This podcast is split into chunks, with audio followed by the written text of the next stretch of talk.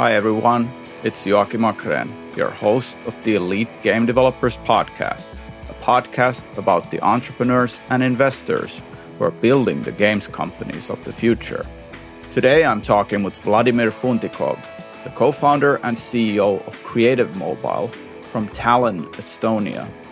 Vlad and his team were one of the earliest mobile teams to strike it big on Android back in the day. The team started scaling things up quickly, and through their roller coaster ride, Vlad has learned a lot about company building. We'll now hear more from Vlad himself. But first, here's a few words from our sponsors. We all know that developing a great game is one thing, but developing a great games business can be something else entirely.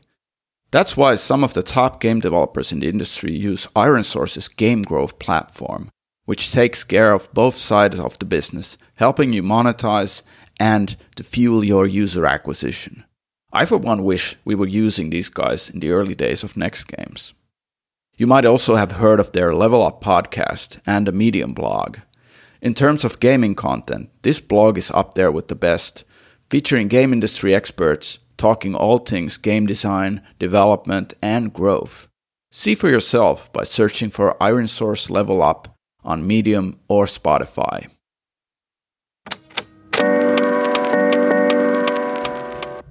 Hey, game developer, are you looking for great new authentic video creatives?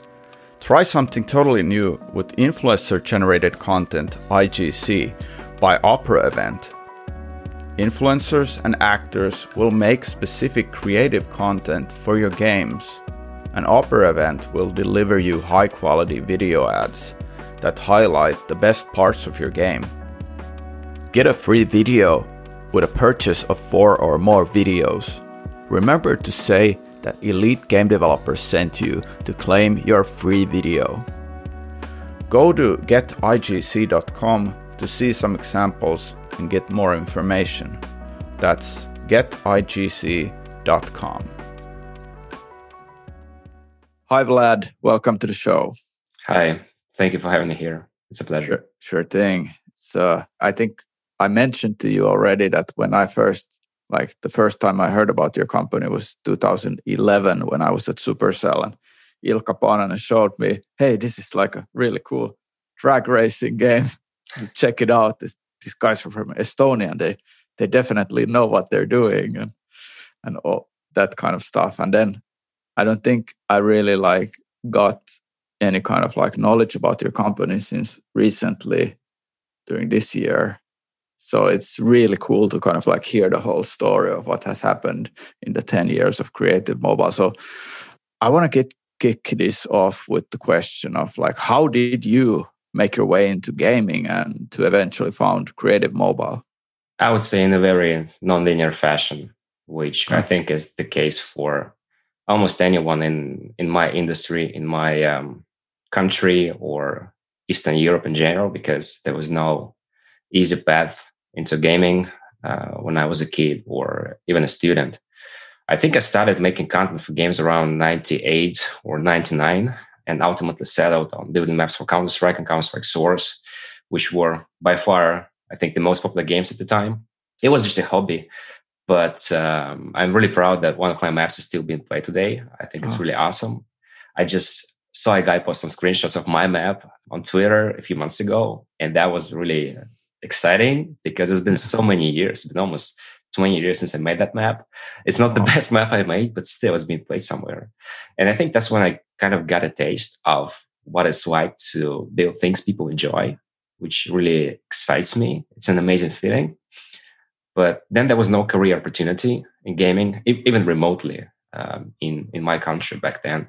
So uh, I went on to study computer science and almost accidentally got a job at a post production company working on mobile games, which is kind of random and I didn't really aim to get a job in gaming back then, but it just happened.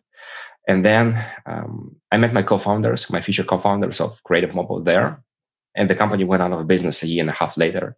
So we all lost our jobs in an mm. instant and decided to start our own studio. So that that was like was that Java games back then? Still, yes. yeah. Java, Symbian. I worked on Java games. And then we briefly got a glimpse of Android at the very end of mm. my time there. I think it was 2008, 2009.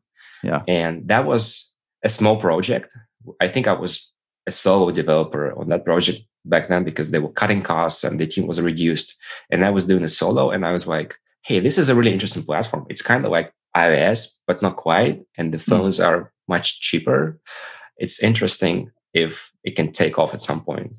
And ultimately, we decided to develop for Android because of that, because we kind of saw an opportunity there and um, figured out that as a group of you know, programmers with no business experience, we don't really stand a chance in the iOS world. But if this thing takes off, we might have some, you know, first mover advantage of sorts. And that's how Creative Mobile came to be. For me personally, I think like the whole fascination about mobile games is that when those platforms like Java, early mobile games like in 2003, 2004 started emerging, it felt like, hey, this is, you know, one person can yet again develop a game product and ship it out versus like PC was already like huge uh, production teams of hundreds of people. But you had this gateway of actually like like more simplistic, less risky route, maybe even as an attractive thing to get into gaming, like what mobile was then. Do you have any similar feelings? Yeah, absolutely. Absolutely. It was super exciting because I was introduced to games as a kid in um, the 90s. And um, in the late 90s, when I was a teenager, the industry felt really mature. There were big games being developed. There was no way to get into it unless you grew up in one of those demographics where there were game development hubs, and I wasn't in one. So mm-hmm. uh, when mobile came around, especially when smartphones came around, and then the App Store launched, it turned my world upside down. And we realized that okay, we we cannot quite build AAA mobile games yet, but we don't have to because we can convey this joy of play through simple methods, simple tools, simpler graphics. But we can still, you know, trigger the same emotions, and we can talk to the players, and we can go out there and directly distribute to the players and collect the feedback. And that was the most amazing feeling for us. Yeah. Hey, before we go into the journey of creating mobile, can you introduce the company, what it's like? What is it today? It's 130 people. We've been around for 10 years. We now have two principal locations here in Tallinn in Estonia and St. Petersburg, Russia, which is not far away from where I am right now but uh, recently it's been difficult to get to because of the obvious reasons. Uh, we have three founders. We're still involved in day-to-day operation, day in, day out, and um, yeah, we just celebrated 10 years this summer. Mm, congrats! Thank you. If you look at the early days of the company uh, and going from there, you know that that stage when when I was looking at your game at Supercell, what was the culture like back then, and what did you do right and what went wrong there? I think we nailed the business model before uh, most people figured out. And I think what you said about Ilkka Paananen showing drag racing to the team in 2011, I think that's a huge testament to how early we started exploiting the advantages of the platform for replay gaming because Supercell was widely known as one of the benchmark studios and one of the early movers and one of the best examples of how we can build a studio in this environment. And uh, we got a bunch of things right because we're really focused. We chose Android as early as 2009. We chose to distribute free games at the time where when most people thought that 0.99 was the perfect business model. And up, we had those stories about, you know, overnight millionaire. Someone made an app, priced it at $1, 1 million copies sold. Wonderful. Yes. Ending to a wonderful two week development journey. And of course, we got excited about that, but we ultimately figured that doesn't quite work on Android. So we had to move to ad supported monetization and then added in the purchases almost the moment they became available. Invested a lot into boosting organic discovery because UA was not really a, a thing back then. And I think we ticked a lot of the boxes that uh, have become common knowledge by now, but 10 years ago wasn't that obvious that you have to develop games as a service, for example. And in a way, I think most of the industry back then was in agreement that Android was not going to be a gaming platform in the near future. And we kind of bet against the market there when we placed our bets on it. and most people dismissed early Android wins as insignificant. I think we reached like 100 million downloads before the gaming press even started to write about Android games as something that's worth considering as as a business. So we enjoyed a few years of great commercial success by virtue of being uh, early movers in the space, winning awards, um, having great profitability. But um, as it often happens, we kind of suffer from this tunnel vision effect when we were really focused on the product and uh, we're really obsessed with the games, but completely missed the boat when uh, it was time to think about our culture, how we hire people, what kind of people are we, what kind of company are we, how we work as a team, and all those things. And um, the trap we fell into was that as founders, we really thought that we are nice guys. We are building something amazing. We're on the very edge of technology. We are 100% honest with everyone at the company. We're fully transparent we are in it to win it. And we kind of felt that this vision and this attitude will shape the company organically because that's what we do, that's who we are. And the, the organization will take the shape of the founders' culture. But that wasn't the case. And frankly, that's not how it works. And in reality, we saw a growing divide between the management and the employees. Um, we had at some point completely different agendas.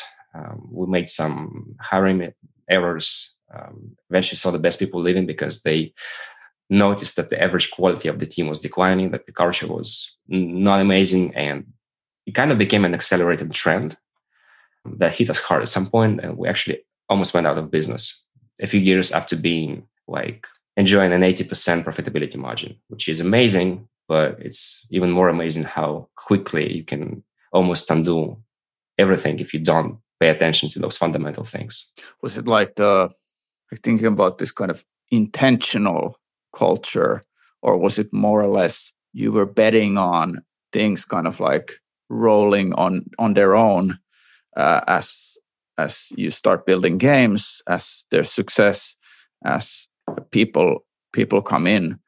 Was it more like okay, we're we're gonna be hands off of the culture. We already did the work there and then you just let it go like how, how do you how do you kind of like reflect those moments of indecisiveness indecision like what was that period like frankly i didn't even think about culture back then it was moving so fast we started the company in 2010 we really suffered badly for the first year or year and a half and then suddenly we're making some money enough to buy some food, put it on the table, and carry on. And then suddenly we are making lots of money. And then the market was exploding. Android was exploding. We moved to iOS, uh, grew our business significantly, and we were elbows deep in in the products. Mm. We were on this fast moving train. We just didn't have time to think about long term. And um, we kind of thought that hey, we're gonna figure it out on the go now is, is the time to build great games because the market is wide open. So let's build more games. Let's build better games. Let's hire more people so we can build more and better games. Mm. And we never really paused to think about the foundational values or the HR processes or stuff like that because it always sounded boring, corporate, and something like what big companies do, right? Mm. And I was completely wrong then because it's something that everyone should do. It's it's a relationship. The same principles apply in in your family, at home, at work, you're building and maintaining relationships with people. It's hard work. And size only makes it more complicated, but it should be done since day one. So we were not conscious about it and we paid the price ultimately. Did you, uh, back then, when you, you were developing your own skills as a leader, did you, was there kind of like certain steps that you recall where you changed how you approached your leadership? And did you have mentors helping you there? What was those moments like? Yes, um, I vividly remember one moment uh, when we uh, went from being massively profitable to losing lots of cash really quickly, and suddenly we had like eight months of runway ahead of us. That was a quick turnaround. It happened within two months. Went from being super super profitable to facing death as an organization. We had to lay off people for the first time, mm. and um, I don't think most people realize what's um, what's it like for a founder to lay off people. I think that, that this perception that bosses lay off people because they're unhappy with the employees and they blame the employees and you know you're fired you've done a bad job you should go but it was not like that for for us at least not for me. I was severely depressed. I was losing lots of sleep and i was really really unhappy with myself. There was a lot of self-loathing it was one of the darkest moments in my entire life as far as i can tell. Ironically we were kind of riding on, on this wave of national fame at the time because the media caught up with our success and we were named startup of the year and uh, i was named the wealthiest person under 30 in my country which is hilarious because it's such a small place but so it's not a big feat to accomplish but still uh, we were over the media. And at the same time i was about to tell people that i failed them because ultimately it was not their fault that we hired them and put them on this project. It was our fault and by extension my fault as the ceo and i was thinking about all the people who moved to Estonia to work at CM, and they uh, placed their trust with us, and um, they invested their time, uh, put their heart and soul into this project, and um, we had to shut it down and let them go, and that wasn't easy. And this disconnect between the ex- external picture of a super successful company and a successful uh, wonder kid CEO mm-hmm. and what was actually happening was maddening because I couldn't talk to anyone about this there was literally not a single person around me who listened to this because everyone thought things are great. And that was really, really hard and, and I think traumatizing. And it really made me think long and hard about my role, my career. Who do I want to be? Ultimately, a software developer who made a game for 300, 400 million people, an entrepreneur who made a nice exit uh, while it was still possible, or um, something else. And um, instinctively, I felt that I really wanted to learn because I think I'm curious by nature. And I was wondering how could we mess up so badly and go from being super successful to me being extremely depressed and extremely unhappy and all this amount of self-loathing and this this dissatisfaction with myself. So I was really curious about the mechanics of this. As you mentioned, I was fortunate to briefly meet Ilkka Paananen um, at, at, around the same time uh, when uh, Supercell, I believe, was largely unknown. And then I saw their revenue explode and studio become a benchmark for culture and how you can build an environment where great games are made with uh, relatively small teams.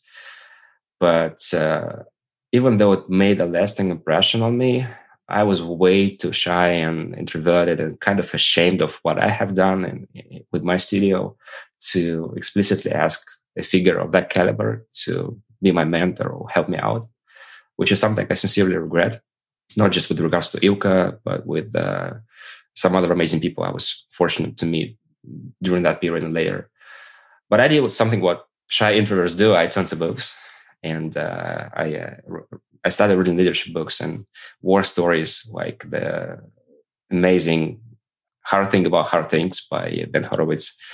Uh, some of the more academic leadership books like uh, High Performance Management or High Output Management by uh, Andy Grove, which I started reading really early and I, it didn't make any sense to me. And then I made some mistakes and made some more mistakes. And I came back to this book and I was like, wow, this guy literally describes everything I've done in exactly the same terms. Oh. So I went back to the same books, and I uh, ultimately started figuring out what what what I'm supposed to be and what I'm supposed to do in this role. Have you figured out like how, or have you thought about this? Like how founders who who are going into the to the startup world, building a company, how could they preemptively actually be educated regarding these kind of things that will come down the line? Have you ever thought of that? Yes, I think mentorship is is a great tool. But then again, you need to understand the dangers to mm. prepare yourself for the dangers. So I was I was way too ignorant back then. Uh, my vision was obscured by this fast moving industry and this um, perception of success. Mm. So I didn't fully realize that um, I need to be paranoid all the time. Now I openly openly say, "Hey, I'm paranoid." That's basically my job description. That's what I'm supposed to be. Mm. Uh, and uh, whenever the waters are calm and the company is profitable and it's so nice and everything is happy, that's when I'm in my most paranoid state because somewhere in the shadows the danger is lurking. But uh, we joke that we went through a very expensive MBA course at, at CM. We, we paid way too much money for the luxury of being educated about the, the perils of leadership and management.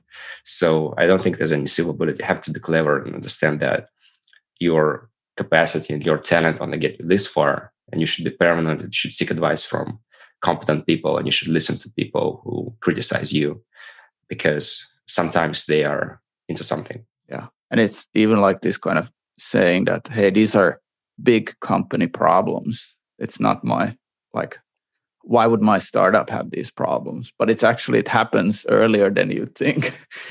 really. Yeah, I've been telling people culture starts with day one with a team of one person. It's never too early to think about HR and how you hire mm-hmm. and the value you send. It's never too early to write a company handbook. It can be a small handbook. It could be a one pager, a manifesto which says, hey, we are this and we do that by these principles. Mm. It doesn't take that much effort. And you can always amend it and change it as you go and evolve as an organization, but you have to declare some principles. Otherwise, these principles develop organically. And maybe you're fortunate and you grow into an amazing culture. But this is kind of like a child growing into an amazing, accomplished, cultured, intelligent individual. It can happen, but it's way more likely if there are some frameworks that guide you somehow, some kind of vector that you can follow.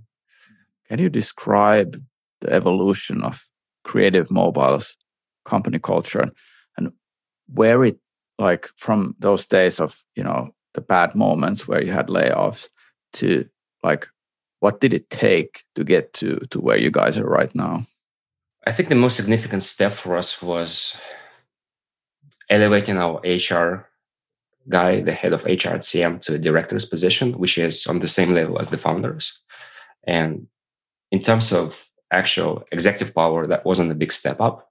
But psychologically, uh, for us, that meant a lot because we had always had a company guided by the three original founders, were also the shareholders and controlled 100%. And then there was another person who got hired at some point, now sitting on the, on the same level. We basically sent the message to ourselves and the rest of the company that, hey, this is just as important, if not more important, than product and finance and anything else.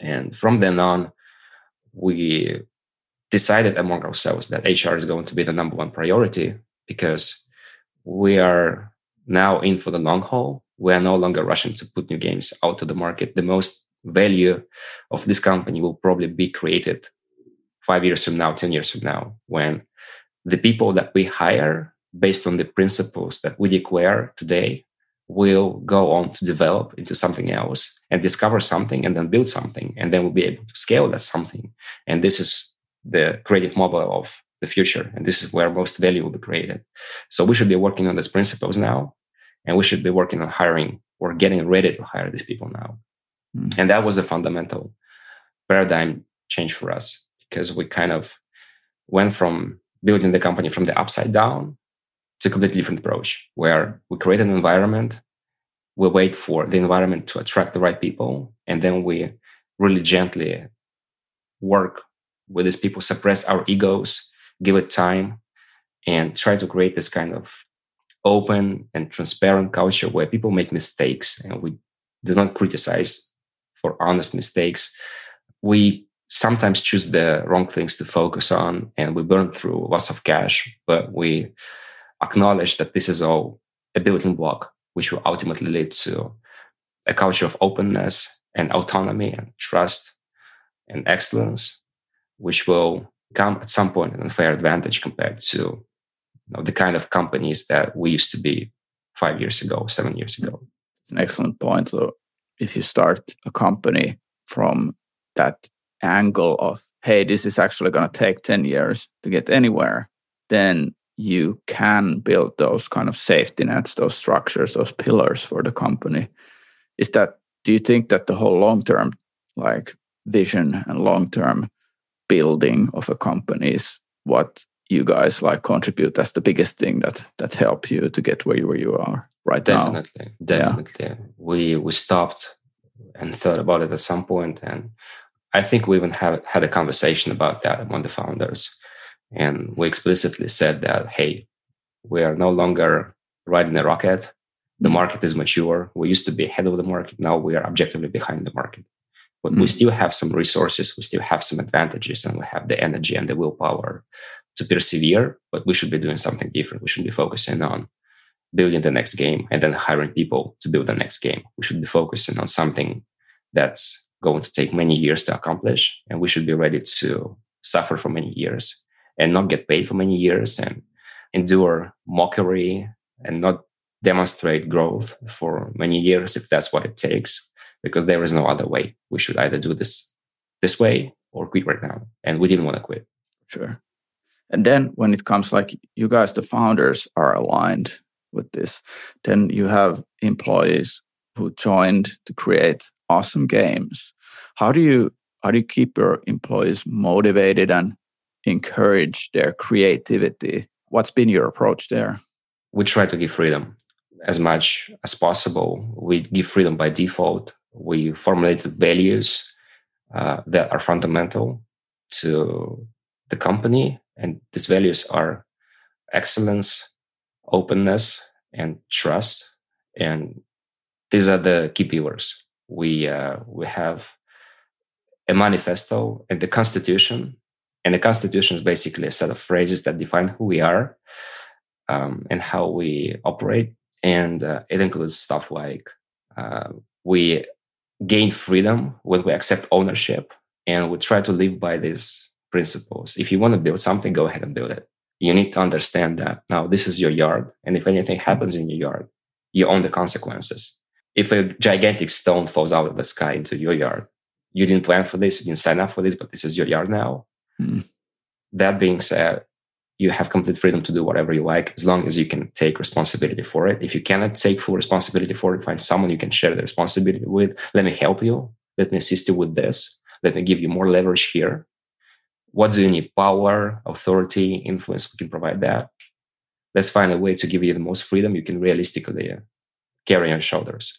We also make a point of not punishing honest mistakes. Another line in our constitution says we acknowledge anyone's right to an honest mistake and this is really important because this is one of the tools for building an a safe environment, which is extremely complicated and it's really difficult to maintain it because there are so many dangers and there are so many. When, when you have 100 people and, and more, you have all this conflict in motivations and you have all these ambitious people trying to excel. It's uh, really difficult to strike the right balance between a motivating, engaging culture that brings the best out of people and has this healthy level of competition, but at the same it's safe. At the same time, it's safe, so they can uh, honestly, openly admit their mistakes and not feel like they are giving ground to someone else. It's really complicated, but we've been we've been going over our values for a long time before we committed to them. I think it took us a year and a half before we um, published the handbook and the constitution and the manifesto, um, and uh, we can see it working. Genuinely, I can see that the people we hire are more aligned and values. We spend a lot of time talking about that. And then when they come into the organization, they uh, they mainly uh, see confirmation of these principles rather than conflicts or anything like that. So, long story short, we're trying to build a system where people can do literally anything they like as long as they adhere to a number of principles that we can see in the fundamental pillars of our DNA that point that when when you create this kind of like like you were talking about this backyard for the, the, the game developers in their teams and giving that freedom how do you how do you approach risk taking inside the company?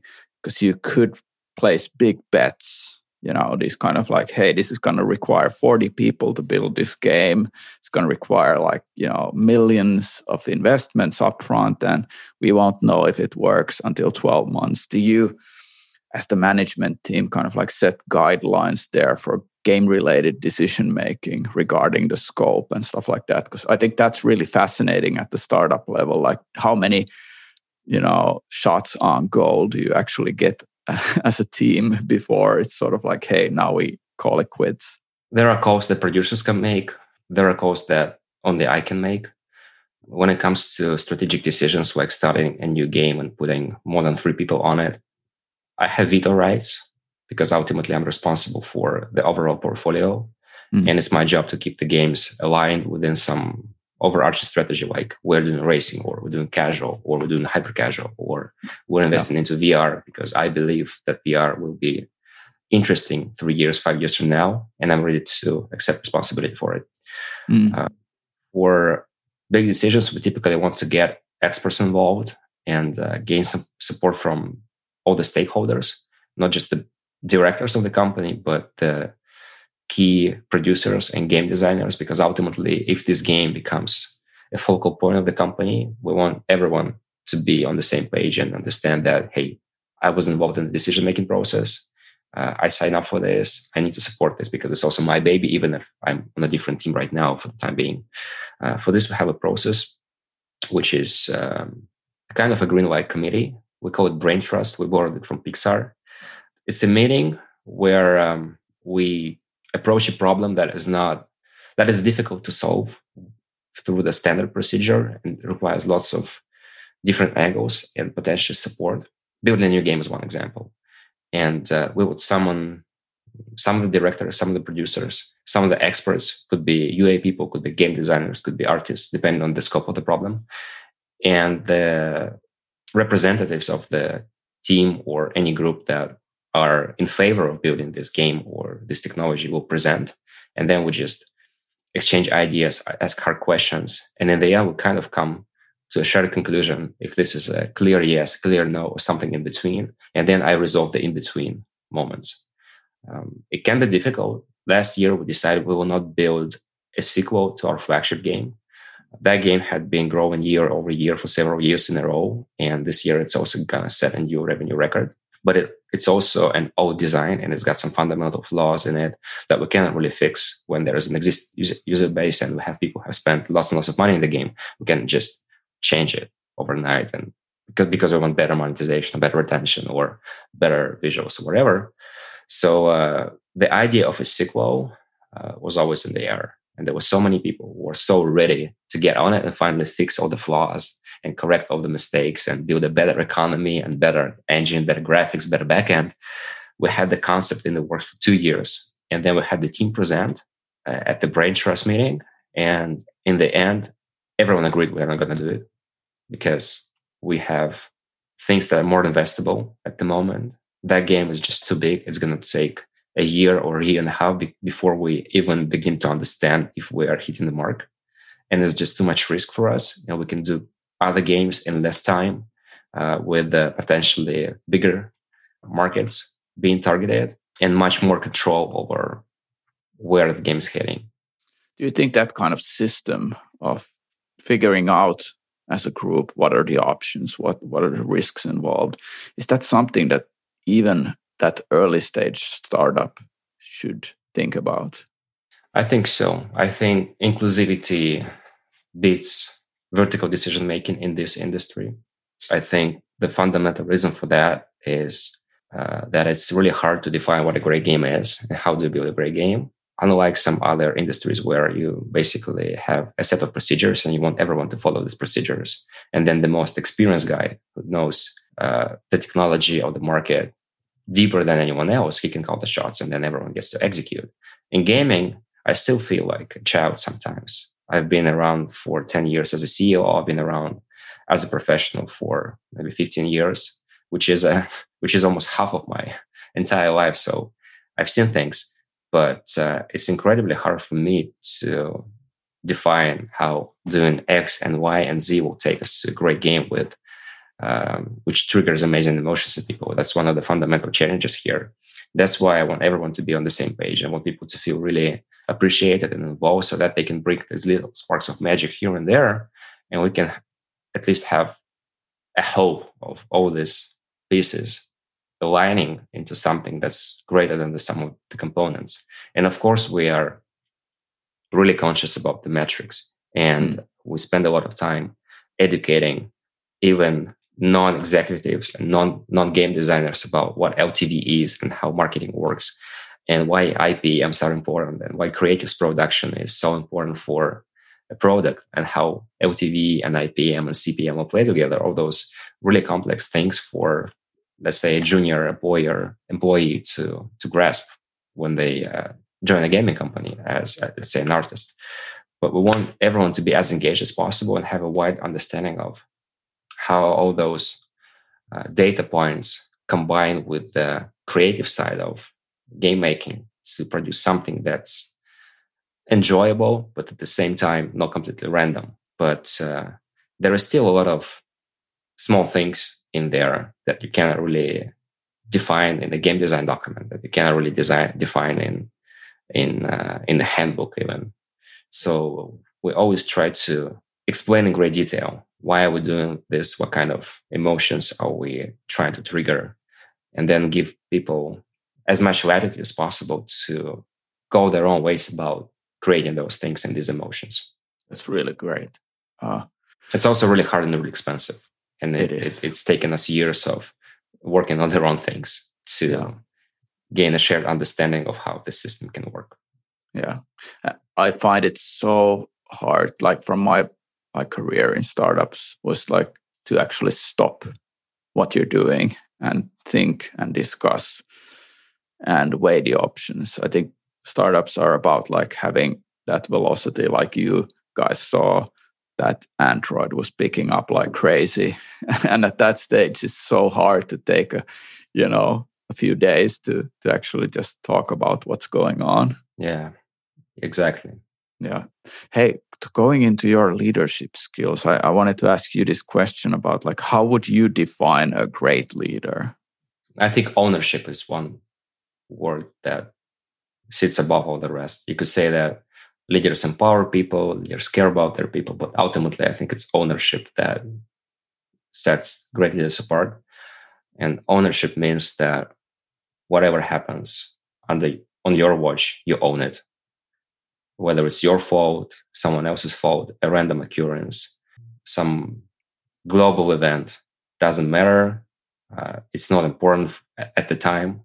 You can go back to the reasons later. You can dissect the events and learn from it. But the instinctive reaction of a great leader is to own the situation mm. um, and manage it in a way that that's um, aligned with the goals of the organization.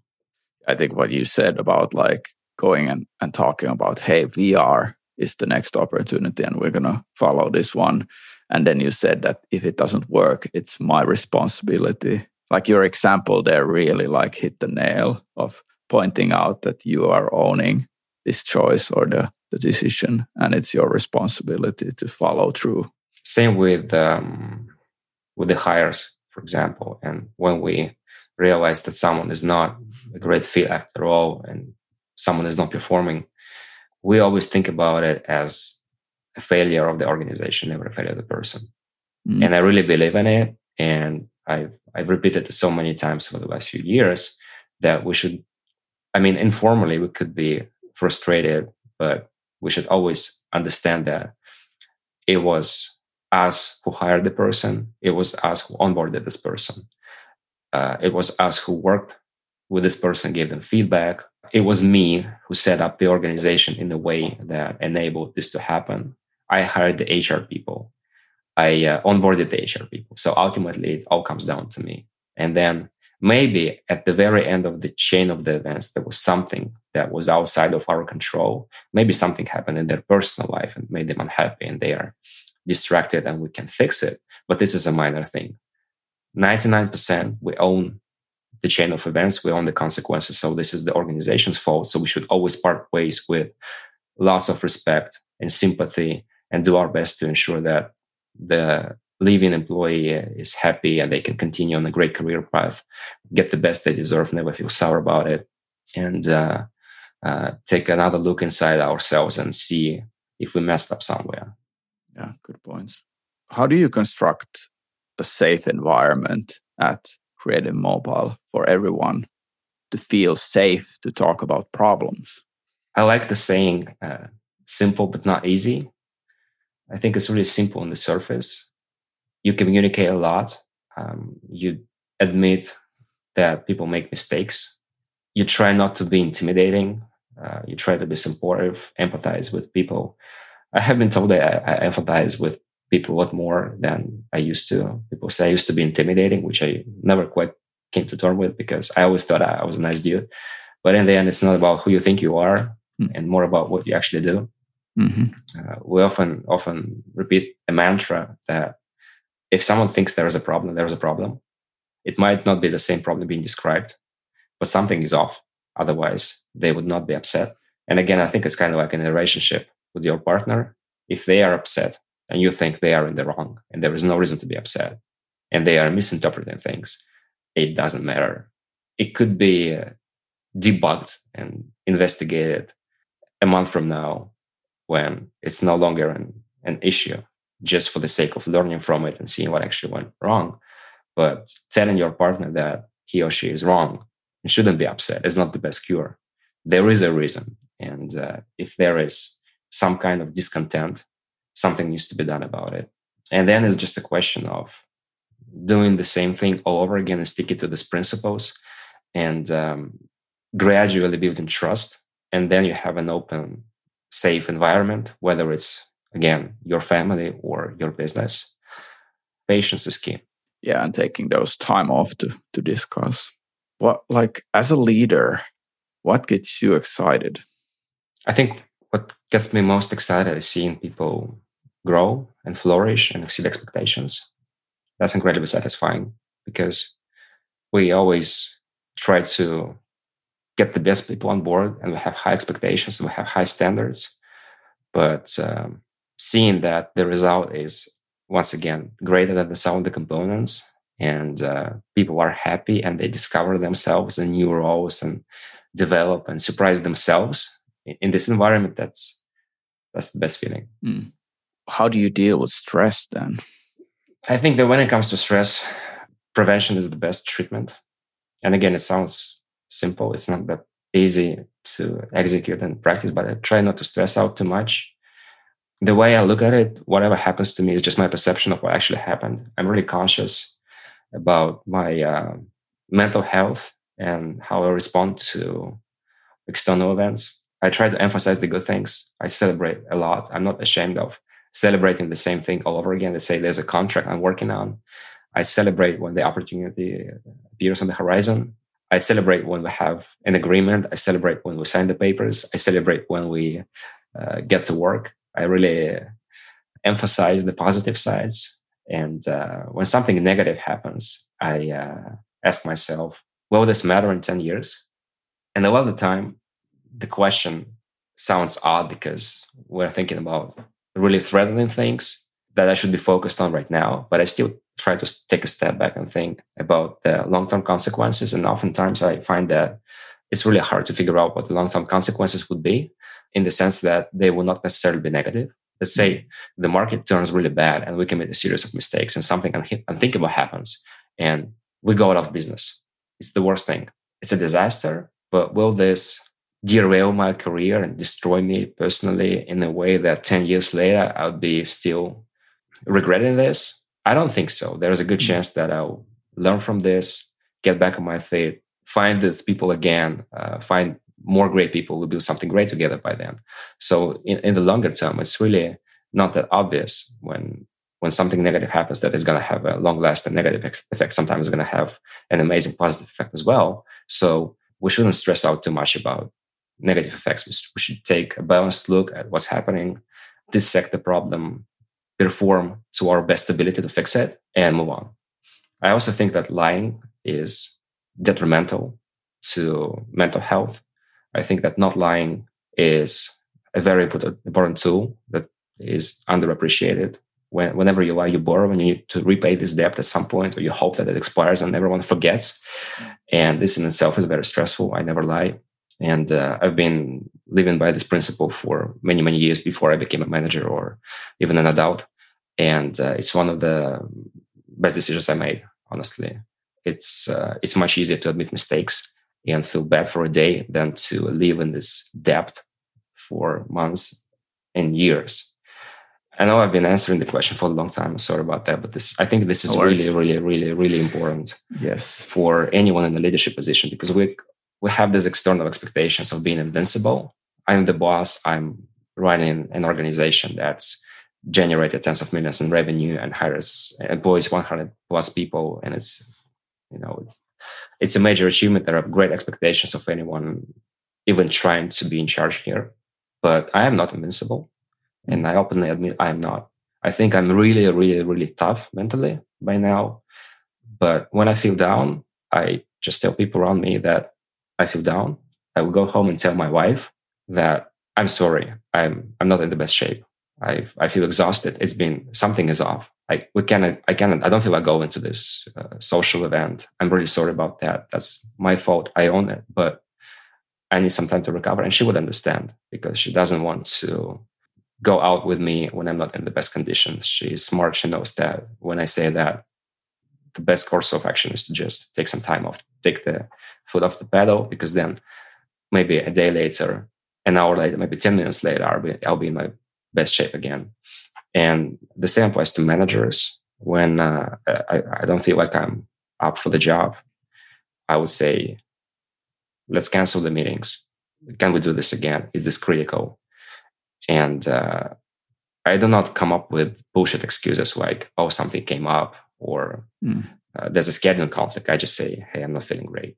Mm. Um, and they, and yes, this is a sign of weakness, but they are smart and they actually appreciate that because nobody wants to sit in a meeting with the CEO who's distraught, not engaged, upset, yeah, irritated and long term they appreciate its openness and they they feel safe because they feel that if the ceo can say that he's not in the best condition right now and he can be vulnerable that means that i can be vulnerable mm. when i'm feeling down i have the same moral right to say hey i need some time off it's kind of like in sports you cannot be at top physical shape 100% of the time sometimes you have to say hey coach i'm not feeling up to it i need a day of rest mm. and a good coach will feel this and give you that rest so it's important to find this mutual understanding that we are not invincible. We can be really, really strong. We could be some of the best warriors and we could summon incredible strength mentally when we need it.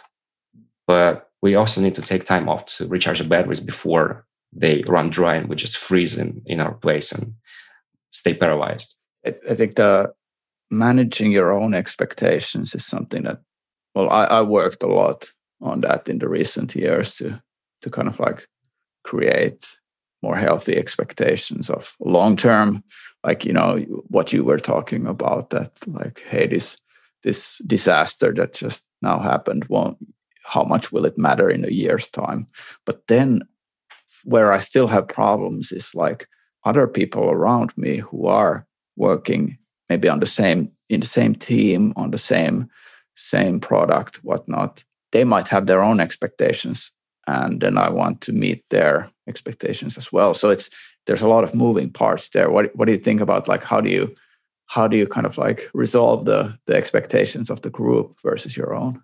I don't think there's any silver bullet here. It's so yeah. it's so difficult. Communication is key, of course.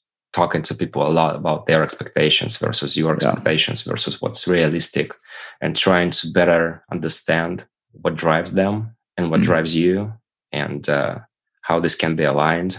Open communication is the best. It's so difficult to establish, but it's mm-hmm. worth it. Also, I think it's really important to dig deep into your own motivation. At least for me, that's been extremely useful. Thinking hard about how to to what extent my motivation is being shaped by external pressure and what's the actual intrinsic personal motivation that really drives me. I mean, I don't get to talk about it so often, which is a shame. And I, I don't think most people get to talk about their motivation. Yeah. Um, a lot because there is this external perception of what drives people in different roles and positions. For example, for a, for an entrepreneur, if you ask anyone from from the outside, it's perfectly clear what the what an entrepreneur's motivation is. Get rich, right? You start a mm-hmm. company, you exit yeah. at the peak, you make a lot of money. That's what you do sure. as an entrepreneur. But honestly, as an entrepreneur, that was never my priority because frankly, I never expected to make a lot of money working on video games. Yeah. So I, if that was my goal, to get rich fast, I would have gotten into a different industry 10, 12, 15 years ago. I, I started the company because I wanted to build stuff. And then at some point, I realized that I really want to get good at it, uh, at running a company, hopefully be one of the best. And this is different and often contradictory to the financial goal because to make the most money, you need to exit at the peak. But to get actually good at running a company, you need to grind through the low points and persevere at a time when your valuation is maybe a fraction of what it could be. So there's a conflict between the external expectation of what a great entrepreneur does or what a great entrepreneur is and the internal motivation this drive to get really good at your job achieve a new level of mastery and then there are all the other layers like the social mission of the company which i really care about taking care of the shareholders making sure they're happy making sure the employees are happy and they uh, they win by joining the, the company. They get what they were promised and they continue to have a great career. And all this complexity complexity is really difficult to dissect. And frankly most people are interested in listening to it. Mm. but it's really important to understand your own motivation and be be honest about it and, and, try to find the balance between your own desires and what the environment the society your partner your colleagues expect from you. And i think this applies not only to business i think this applies to a lot of areas in our life where we are ashamed of thinking about our motivation because there's a clear picture of what it should be. Like um, a lot of people want to be really fit physically, at least in the Western culture, because our society tells that that, that slim people are the best. But it doesn't produce a very strong internal motivation because it's just pressure, and not all of us respond great in, in, in the best way to pressure. And a strong internal motivation could be something like, I want to have great sex. I want to look great. I want my partner to enjoy my body. But this is a shameful thought for so many people because we we are not taught to think this way. We are taught to, to care about what the society expects from us, and uh, we are not taught to be proud of having a nice body and you know having great sex because of that. But this is there, and if this is the way you think, you have to be honest about it. Otherwise, there's going to always be this kind of conflict, which will make finding balance more difficult than it already is. There's this uh, book called Man's Search for Meaning. I don't know if you've read that one, where there's this the author points out that like you shouldn't ask life for like the like ask, ask this question of what is the the meaning of life, but life actually asks you the question of what is the meaning of your life. So it sort of like points out that you can build your own own uh, reason for existence. And i think it's not easy when you start your first exploration through your first job your first startup. Uh, it requires always a lot of iteration. I think the best position you could be at is that if you can actually mold the place where you are to fit what you've discovered that's always good uh, it's yeah really love those kind of like exploration of the motivations. This resonates with me so much. Yeah, I think when you said molding uh, the environment, I think it's also important to maintain a high level view of what else could be out there and be conscious about potentially being in the wrong at the time and discovering something else down the road. Mm. And yeah, I, I love the the quote about self discovery and life asking you the question of what is the meaning of life because we are initially driven by uh, some agendas, some expectations, some social programs that tell us, hey, you have to be this and you have to be that. And if you are a high performing individual, even though I hate that word and I, I think that everyone is a high performing individual in their own way, but if you are um, some kind of an overachiever by the standards of the society, you soon run out of runway. You don't have uh, much else to aspire to unless you find your own motivation. Because, hey, you're 25, 30, 35, 40, uh, you have a great career, or you you built a successful company, uh, you have a great family, you have kids, whatever was on your agenda. Uh, if you have done that, what else is out there? What what's the next step in the in this what's the next standard operating procedure? And you run out of pages in the book. And it's already difficult if you are anyone, but if you're in a leadership position, you better figure it out. Because you have people dependent on you, and all the self-searching uh, can come at the expense of professional lives, investors' money, um, your own sanity. So yeah. the, the, stakes are even higher. And I think it's it's super important to think about it as as, as early as possible and really understand your drives and passions and motivation and so on and so forth. Yeah, it's a good point. Do you have any kind of topic that you often think about but rarely get a talk about? You know, I think I already touched on that. This this is my motivation mm. because there's the expectations are so great, and in the eyes of most people, it is so crystal clear why I'm doing what I'm doing, and uh, we we've enjoyed some extent of national fame in Estonia, and I have personally enjoyed some extent of almost celebrity status. I think domestically, which again is is, is funny because it's such a small country. It, it doesn't take that much to get on the on the front pages here. Mm. But I've since the moment we started to gain visibility, I've always come into conflict with uh, what what most people expect of us and of myself. People would ask, "Hey, what have you bought? have you bought a nice car, a nice house, a nice boat? And I'm mm. like, no, this is not what I, I'm doing this. I'm like 25. I'm, you know, my career has basically just started. I'm 33 now, about turn 34. I still think I'm, I have just started. My career is in infancy.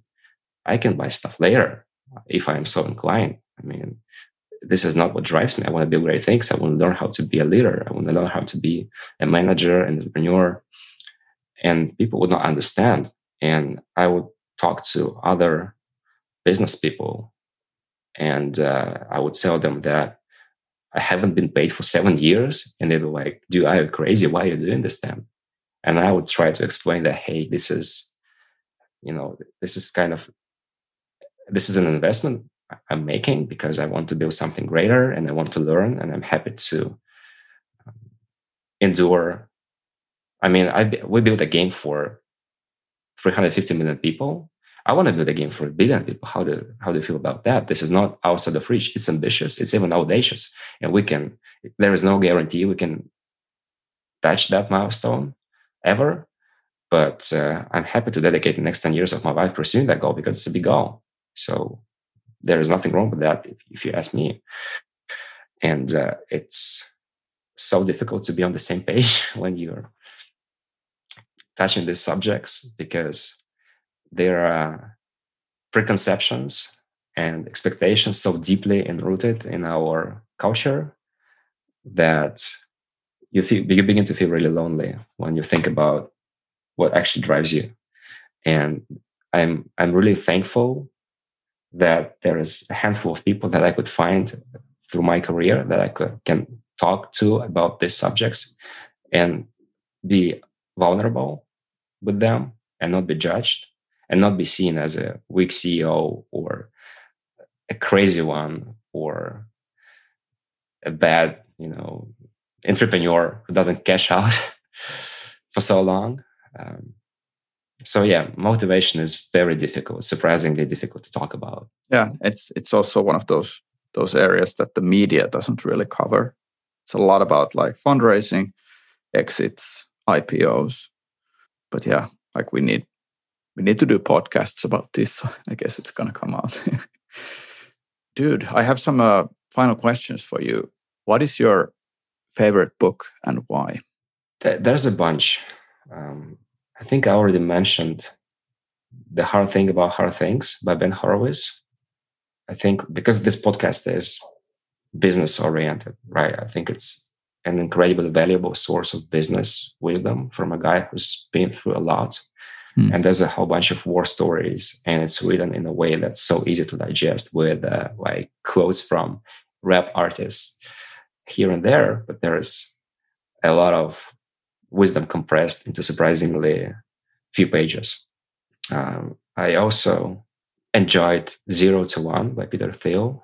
Um, it's controversial and divisive just as Peter is controversial and divisive, but it's got some great ideas and it's another book that you can come back to years down the road and rethink and have a completely different view of what he's actually trying to say there. Mm, I think it's yeah. really interesting from that perspective. Do you have a story that has shaped you in how you approach your work today? I think my personal relationships have shaped my approach to work a lot and vice versa. And we are often taught to separate professional lives and private lives. And it makes a lot of sense. And uh, I think it's a critical skill being able to insulate your home against all the elements uh, of um, a very demanding job. But at the same time, there are patterns that apply, and um, dealing with uh, crisis in my relationship, learning to be uh, less intimidating, more emphatic, uh, more attentive, um, taking a longer term view of what I want from my personal life, from my personal development, that has changed the way I work a great deal. And it's uh, th- these events, I, I don't feel comfortable talking about in detail right now because they involve the other person. But mm. everyone has these stages where the old ways don't work. And um, you have to find a new way of thinking about problems, a new way of communicating. I think this is really insightful and the same patterns can be seen in business life and management and relationship with colleagues and uh, many other elements of work life. Uh, hey, the final question for you, Vlad. What if there's entrepreneurs out there that want to talk to you?